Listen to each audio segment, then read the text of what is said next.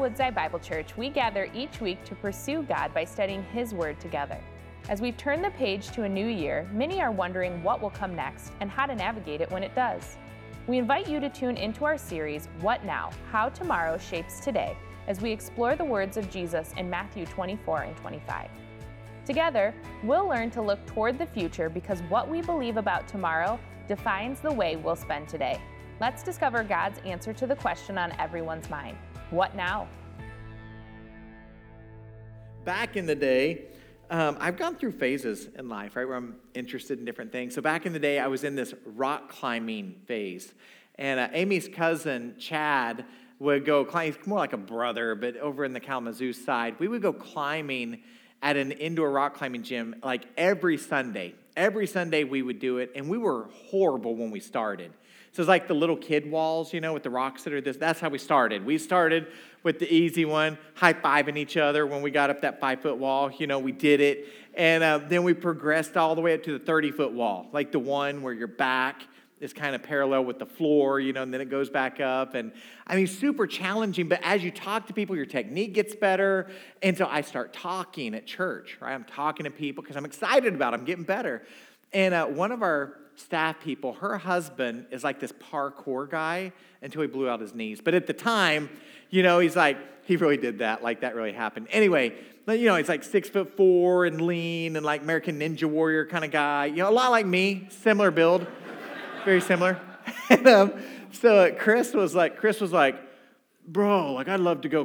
He didn't talk like that because he's like an engineer, but in my head, that's kind of what he sounds like in my head. So he's like, bro, I'd love to like go climb with you, you know, just dudes hanging out, climbing on the wall. Like he didn't sound anything like that. But I was like, yeah, yeah, Chris, let's do it, man. Let's go. And so we get there.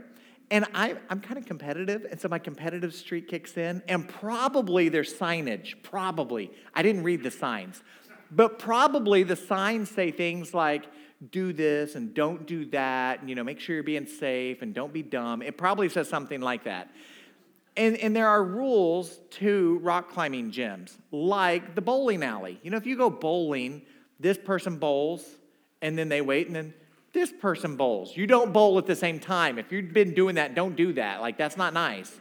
Like, you take turns at the bowling. Rock climbing gyms are the same. So, like, that wall's climbing, and you take a second and get stretched out, and then you go, right? But no, there was this idea that, Chris, we should race because I think I can take you. You know, you're like 20 years younger than me, but whatever. Like, I can take you. Let's race. And he's like, he's like, I don't think that's okay. He's an engineer, right? I don't think that's okay. I think that's against the rule. No, I'm a pastor. Trust me. What are they going to do? Like, let's do it. And Chris was like, okay. And so it's like Mark said, go. I don't even know if he touched with his hands. He just like runs up the wall. And um, he beat me real bad the first time. Mr. Competition, I'm like, let's do it again, right? Let's do it again. I think I can go faster. And I actually crept up on him the next time. And so I'm like, yeah, I'm wearing him down. You know, he's getting tight. Let's do it again. And I'm getting closer. Each time I'm getting closer.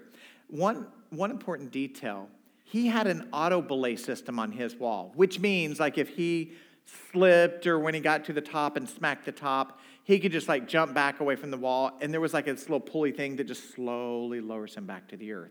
Because this is like a 20 foot wall, you know, so you slowly lowered you to the I had Ian my oldest son. And he had been climbing with me a lot, so he knew as I would climb, he'd take out the slack. And if I fall, I would say fall, and he would brace, and then he would slowly lower me down. Like, no, no problem, right? That's, that's how you climb. And so in my head, I'm like, I got a plan. I'm not going to tell anyone my plan because I'd mess up my plan. I'm going to get halfway up, and then I'm going to jump. I'm going to jump for the top and then smack the top. Like, I'm gonna look like Spider Man, probably. You know, so in my head, I'm literally floating in the air and smacking the top. And so I'm like, that's what I'm gonna do, because I'm gonna win. That's all that matters in life is winning, right? No, it's not. Anyway, so I'm like, I'm, I'm gonna win. And so it's like, mark, set, go. And he gets to a second handhold and he slips. And I'm like, ah, I got you now, right? I am totally going to beat, knowing like I still better move because this guy's so fast. So I get halfway, I do exactly what I thought. I jump, and I smack the top. I beat him, y'all. Like, I beat him to the top. And he was like, oh, that was a good climb. But the thing is, when you're climbing that fast, the person who's spotting you, there is no way any human alive can take the rope in that fast. So after I smacked the top, I said, fall. And I expected to fill this sudden catch and to slowly be lowered back to the earth. 20 feet moves quickly when you're falling, just so you know. like, it does not take long. I was not ready for that. I hadn't even thought through, is he going to catch me? I probably should have warned him, but um, no, I just went for it, right? And so there's not at this rock climbing gym, there's not like a yoga mat at the bottom. No, they were prepared. I wasn't prepared. They were prepared for dummies not following the rules. So they had like this big, cushiony foam at the bottom for me to land, and I landed on Ian too. So that, it worked well. But still, I got to the bottom. I was scared to death. You know, like I got to the bottom. I'm wiggling my toes, thinking like I could have died. And I'm wiggling my toes and my fingers and my nose, and I'm like, I'm alive. And here I am today, right? I'm still alive. So it all ended well. But I definitely was not prepared. I was not ready. Church, I want to wrestle with that question today. How are you doing with being prepared? That gym was ready. I wasn't ready. They were ready. Are you prepared? Take your Bibles, open up to Matthew chapter 24. Matthew chapter 24, verses 36 through 51 is where we're going to be today. This is known as the Olivet Discourse. And so in the Olivet Discourse, Jesus is at the Mount of Olives, right? And he's having this discussion with the disciples. He's just been in Jerusalem, right? The Mount of Olives is just outside Jerusalem. So he's, he was just in Jerusalem. He was just there at the temple where he pronounced judgment on the scribes and Pharisees. On the way out of Jerusalem, he looks at his disciples, he tells them about the destruction of the temple that's coming. And so they have a couple questions. Jesus, when's, when's that going to happen? And can you talk to us about your second coming? Talk to us about when the temple will be destroyed and talk to us about your second coming. Now, we know because of history that the temple was destroyed in the year AD 70 by the Romans. They went through and destroyed everything. And what we're going to see here in today's passage is Jesus talking about his second coming, which brings us to our big idea. It's more of a big question. The big question today is Are you ready? Are you ready? Let's look chapter 24, starting in verse 36. Jesus says this He says, But concerning that day and hour, no one knows, not even the angels of heaven, nor the Son, but the Father only. For as were the days of Noah, so will be the coming of the Son of Man. For as in those days before the flood, they were eating and drinking, marrying and giving in marriage until the day when Noah entered the ark. And they were unaware until the flood came and swept them all away. So will be the coming of the Son of Man. Then two men will be in the field. One will be taken, one left. Two women will be grinding at the mill. One will be taken, one left. Therefore, stay awake, for you do not know on what day your Lord is coming. But know this that if the master of the house had known in what part of the night the thief was coming, he would have stayed awake and would not have let his house be broken into.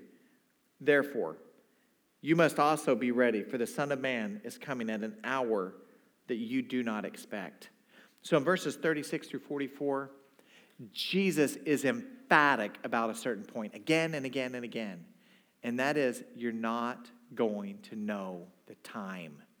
Church, no one, the angels aren't going to know the time. The Father in heaven is the only one who's going to know the time. And again, he starts this section in verse 36. This whole section, it reminds me of some of you are in school now. So it's like when you're in school, most of us in this room, we're definitely not in school now. Like, like that was a long time ago for some of us. Think back to school. When you take that test that said, read this section, and then tell us what's the main idea of this section? What would be a good title for this section? For some of you, it was so easy, right? So it probably made you mad because it was so easy. Because you're like, you don't even have to read all that. Like, read the thesis statement and be done. So if it says an innkeeper and his wife, done, you don't have to read anything else. There it is. You've got your thesis. You don't have to worry about anything. But there's some in here that did not find it so easy right? You didn't find it easy because as you read, you got distracted, didn't you? There's all kinds of rabbit trails all over the place. It would mention a little puppy dog. And when you saw the little puppy dog, clearly that should be the title. If it's not the title, they're wrong because there's a dog in the story and the dog belongs in the title. And so you would have such a hard time with it. That's kind of what this is like, right? There's a lot of things happening here, but Jesus is making something so crystal clear. You're not going to know the time. You're not going to. And yet, that tends to be where we want to focus, isn't it? Instead, Jesus says, focus on being prepared. He looks in verse 37 through 41. He says, it's going to be a lot like in the days of Noah. In the days of Noah, people were eating and drinking, they were marrying, they were being given in marriage. They were, they were doing life. That's what we would call it, doing life. Just plugging along, one foot in front of the other. If Jesus were to tell this story today, he would say it's, it's kind of like you get up, you drink some coffee, you go to work, you come home, you eat some dinner, rinse and repeat. Right? That's what people were doing. They were just going through life until. Do you see that word until there? Church, we have until in our lives all the time. You get going through life, you get your rhythms, you get your patterns until until that thing happens and everything's flipped upside down. For this particular example, it says, until Noah entered the ark. See, that's the moment that everything changed. Until Noah entered the ark. Then everything changed. God's judgment was upon humanity and the flood came. Jesus says that's how the second coming is going to be. That's how it's going to be when I return. It's going to be, it's going to be unexpected.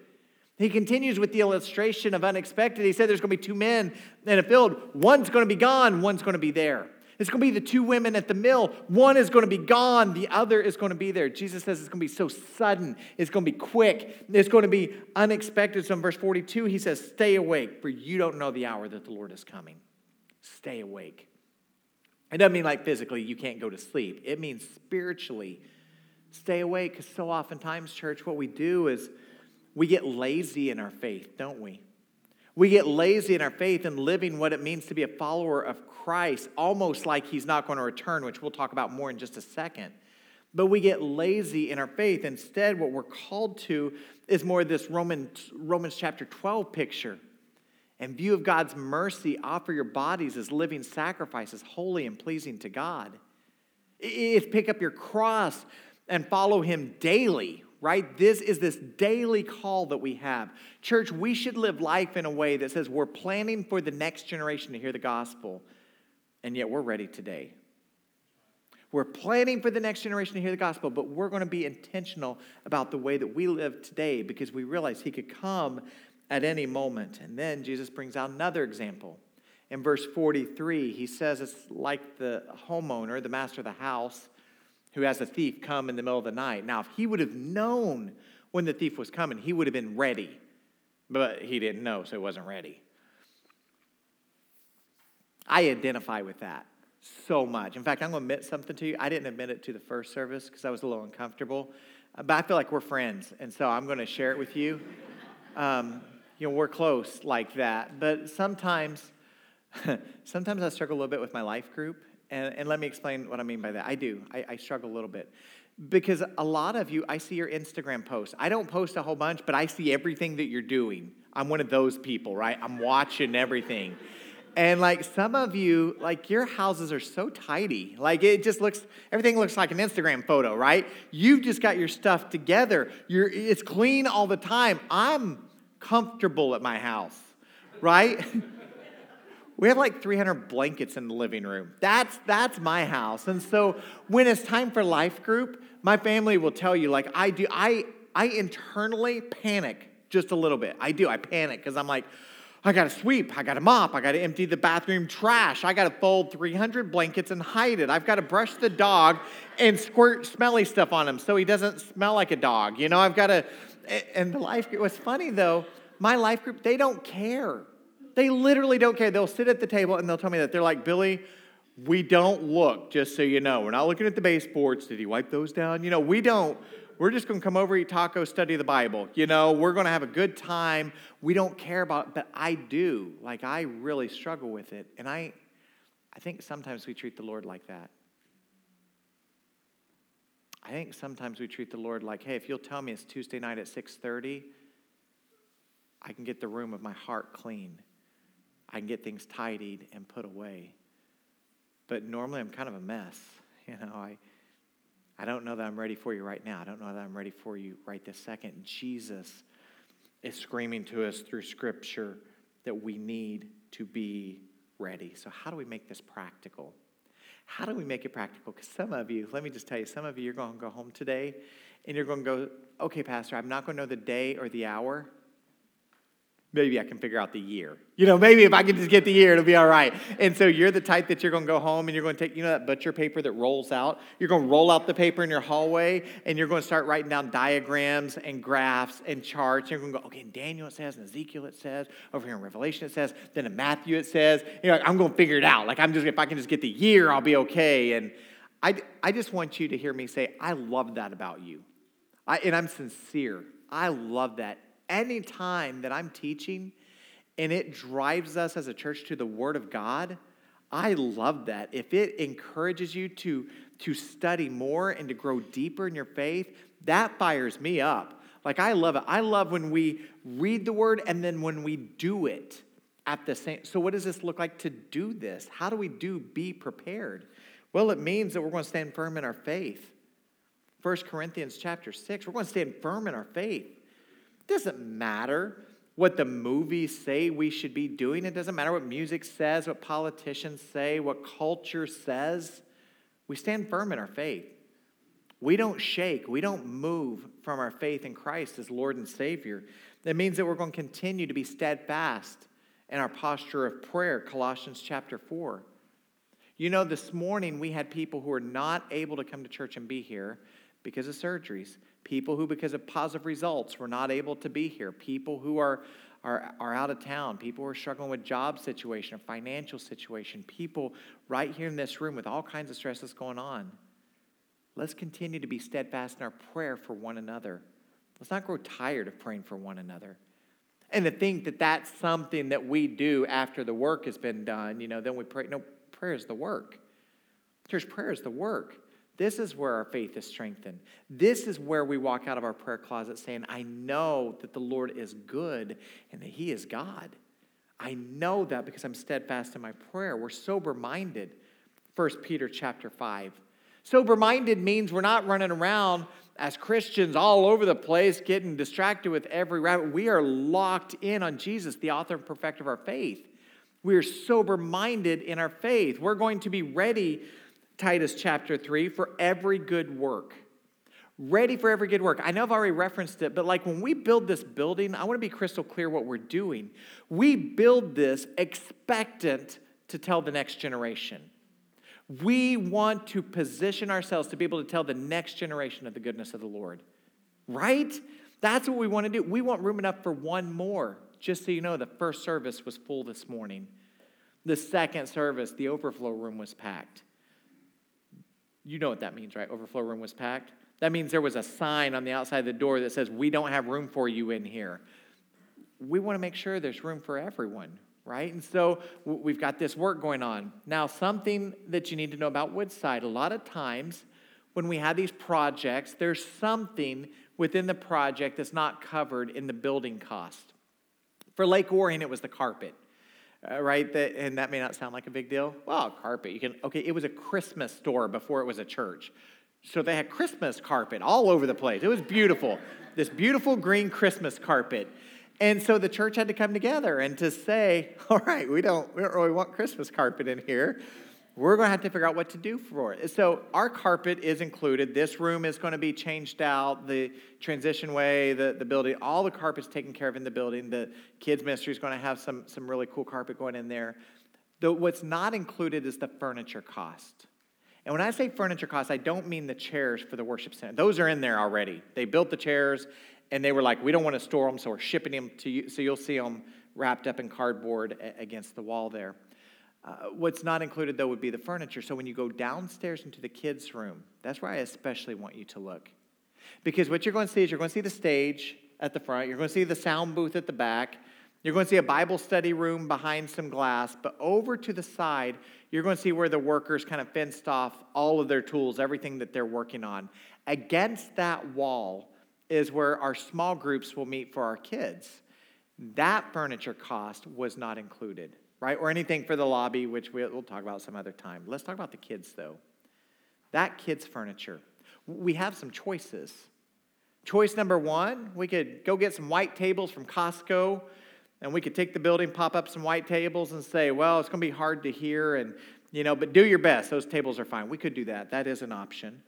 We could go to IKEA. We could we could get some of that furniture. Someone has suggested that, and that's not bad. I just don't think that furniture was made for hundreds of kids to be on and off of it every single weekend. I, don't know how long it's going to last, uh, but that is an option. We could have it built. Many campuses, that's what they've done. They included in the build out of their campus that furniture. So we actually called uh, how much would the millwork cost to have this done? You know, to have some booths put in with some with some tabletops for this size, and the estimate was between fifty and sixty thousand dollars. They said closer to sixty, and I'm like, hmm, yeah. What, what other options do we have? And so here's what we did: fifty to sixty thousand dollars, is a lot of money. So we um, called up our guys who built the boot racks. Remember the boot racks with the elementary school? And we said, hey guys, can you, can you design something? Can you come in here and look? And what can you come up with? And so they met with Tracy, and Tracy's telling them things like, I, I don't want any hard edges. I want, I want this safe for our kids. I want it comfortable right? It's got to be comfortable. I want dividers, right? That way, this group can meet in their small group, and they're not so distracted because some kids get distracted, weird, right? But they they don't want the kids to get distracted from what's happening right next door in this small group. So they're wanting some dividers that, that look great and that are kid friendly and that match the ministry here. And so they went to work and started designing. And they said, we could do if we had workers. We could do that for between eight and ten thousand dollars. We could build everything in house, and it'd be incredible. So there's two needs we have. Need number one some of you are going to be called on to help build. You're good with saws and whatever other tools they use to build things. I have. I sounded so dumb just then, didn't I? So I, uh, I've been working on my shower, and I say I've been working on my shower. I really haven't. Kevin Drama came over. He worked on my shower, and I talked to him the whole time. So, um, but you know, like worker man tools. So some of you some of you will be called on to do things. I don't know if you need drills or what you need, but hammers, maybe. anyway, they'll talk you through it. But assembly line style, kind of like what we did the boot racks. I'll bring donuts, right? That's what I'll do. I'll bring food and I'll talk to you. And um, it'll be great. We'll have a wonderful time. But some of you are going to be called on for that. But we have to have the finances in place to make that happen first. And so as you're touring, I just want to ask this as you're touring, and you look at the worship center and you work your way down there to the kids' room. You can explore any way that's not uh, sectioned off. You can explore everything. Feel free to, to look around everywhere. But as you work your way downstairs, some of you maybe you've been stirred for weeks now, knowing that you're going to be called on to step out and be generous. You just haven't known what that area is or what you're supposed to do. And maybe this is it. Maybe this is it. So if that's you, I'd love for you to do. Tracy will be down there. Some of the guys will be down there. If you feel led to give, I'd love for you just to stop and say, hey, I want to give to that project. I want to help make that happen. I'm really excited about the ministry that's going to take place. There's, this isn't a guilt thing. This isn't high pressure. This is just the Lord's already stirring in you. I'd love to give you the opportunity to step in to that area there so that you can be ready for every good work. Finally, let's look at how, as we prepare for the return of Christ, we want to be faithful. We wouldn't be faithful. Look at verse 45. Who then is the faithful and wise servant whom his master has set over his household to give them their food at the proper time? Blessed is that servant whom his master will find so doing when he comes. Truly I say to you, he will set him over all his possessions. But if that wicked servant says to himself, My master is delayed, and begins to beat his fellow servants, and eats and drinks with drunkards, the master of that servant will come on a day when he does not expect him, at an hour he does not know, and he will cut him in pieces and put him with the hypocrites. In that place there will be weeping and gnashing of teeth. So Jesus lays out another illustration of someone who's prepared. And he says it's like this house who has this, this faithful, this wise servant. The picture in my head. I never watched it, but Amy watched Downton Abbey back in the day. I would be in the room and would listen. So, you know, I picked up a little bit of what was going on. But there's like this butler character. And if you never watched it, that's okay. Just imagine in your head a butler character. This person who's responsible to make sure that these workers are doing what they're supposed to, and these are doing what they're supposed to, and these are doing what they're supposed to. And all together, we bring them all together to make sure that the people are being served at the right time, at the right place, right when they're supposed to. Do you see that? This is the faithful and the wise servant. In verse 46, it says, That servant will receive a blessing. That word blessing is the Greek word makarios. Makarios is this very rich in tradition Greek word. It means that this person is going to be flourishing because of their wisdom, flourishing because of their faithfulness. Do you see that? Jesus says, I, I want you to live the life of a makarios of a blessing, kind of a servant, where you're, where you're faithful, where you're wise. And it says in verse 47 this servant's going to be set over all the possessions, which is so different than the other example, the wicked servant. Right? The wicked servant, it says, will be the one with some destructive self talk. The master, the master's gone. I can do whatever I want. I can, now you see where this is going, right? And the church we have those who are followers of Jesus who don't live like it. We have those who are Christians who almost act like, I don't know if Jesus is ever going to return, so I'm just going to talk like the rest of the world. I'm going to do what the rest of the world does. This particular servant, Jesus says, he, even though he's a servant, he starts to mistreat and, and abuse the other servants. And then he starts to, to drink and to carry on, which ruins his own reputation, as well as the reputation of his own household. You ever seen that happen in a church? Because of the way that we act as Christians, we act no different than anyone else, that it ruins the reputation of those who call ourselves followers of Christ. And so the warning Jesus gives causes this big lump in our throat. As he says in verse 51, there's really a shocking response. This wicked servant will be cut into pieces, Braveheart style, right? Cut into pieces. And then the disciples, as they're listening, they heard Jesus say, and then labeled as a hypocrite, meaning you're a liar. You're a fraud. You're fake. You are so far away from the life you are called to live. You are not worthy. And then cast into that place where there's weeping and gnashing of teeth, eternal torment and judgment. And then I think what's especially hard, the passage just kind of stops, doesn't it? It just kind of ends. It's a hard place to end. Yet that's where Jesus quits, right there. So I think the takeaway is to recognize that we really have three groups of people in this room. Three groups of people who are watching from the overflow room. Group number one, you would be the faithful and wise servants my brothers and sisters who are like, no, Pastor, I'm, I'm fired up about the Lord. Like I've been living the way that I've been called to live. I mean, I could sharpen, sure, but my eyes are fixed on Jesus as author and perfecter of my faith. Like I am that person waking up saying, Lord, I'm offering my body as a living sacrifice to you. It's not my life. I've been purchased. I've been redeemed by the blood of the Lamb. It's not my life at all. And you've been living like that. Can I just tell you, keep living like that.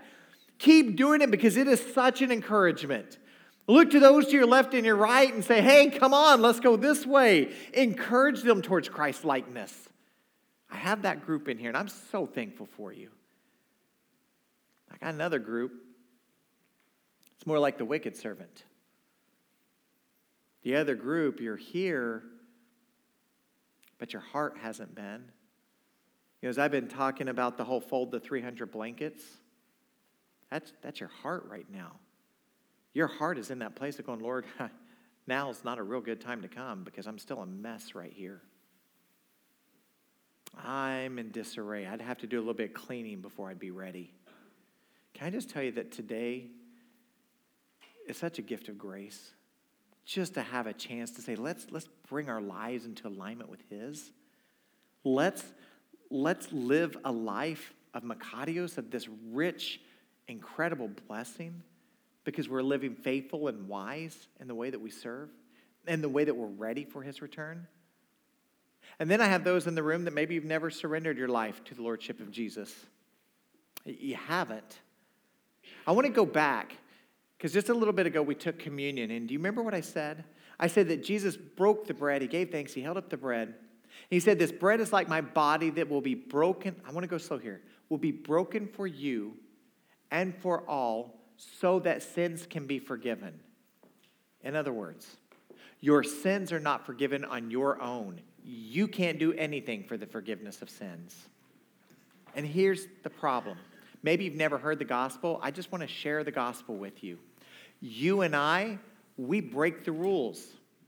You want to know what I deserved at that rock climbing gym? I deserve to be banned for life. That's what I deserve. Right? If they tell a rule, if they post a rule, don't race and be dumb because you can die and we don't want to be liable because you're dumb, like, and I ignore it, I deserve that. Didn't I? I deserve the penalty. I did. I deserve the penalty. The issue is, is you and I, we're guilty of so much more than that, aren't we? We have sinned. We have fallen short of the glory of God. If you're part of a workplace, if you're part of a gym, if you're part of anything, and you break the rules again and again and again, acting like I can do what I want, when I want, how I want, you're not surprised when you're thrown out. You're not surprised when you're fired. You're not surprised when you're banned. The wages of sin is death, the Bible says, eternal separation from God forever. And even while we were still sinners, the Bible says, God loved us. Isn't that incredible? Not straighten up and fly right and then come back and then I'll love you. Go straighten up how you're talking, then I'll love you. Go straighten up who you're hanging out with, then I'll love you. Go that music, you need to throw away all that music, and then I'll love you. No, he loved us even then. That's why Jesus came. And Jesus lived a perfect and sinless life. He was crucified on the cross to pay for our sins, church, once and for all. On the third day, he conquered sin and death. Jesus says, This bread represents my body that will be broken for you and for all so that sins can be forgiven. We are forgiven through our faith in what Christ has done. And so if you've never done that, why not today just say, Lord, I believe. Jesus, I want you to be Lord of my life because I've been trying to do this on my own, but this is about you. I today am surrendering everything to you. Father, thank you. Thank you for the, just the gift of life today. The gift of being able to worship you, to lift high your holy name. Lord, I just, I'm so thankful for my brothers and sisters in this space that, um, Lord, they have been intentional being that faithful and wise servant. They truly are living out and walking out their faith. I am so thankful. And Lord, I just pray that today has been such an encouragement to them. That place of saying, Lord, thank you for the opportunity to continue to do this.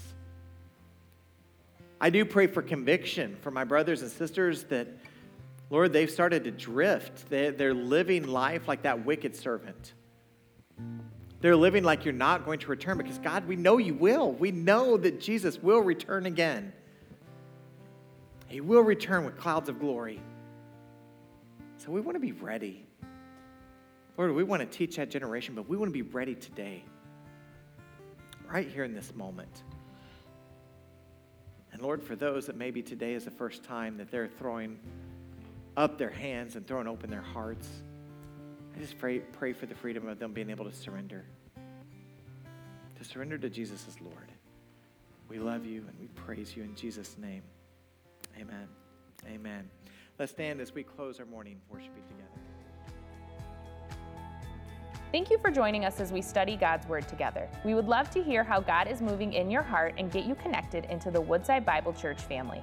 Head to woodsidebible.org/connect to introduce yourself to us today.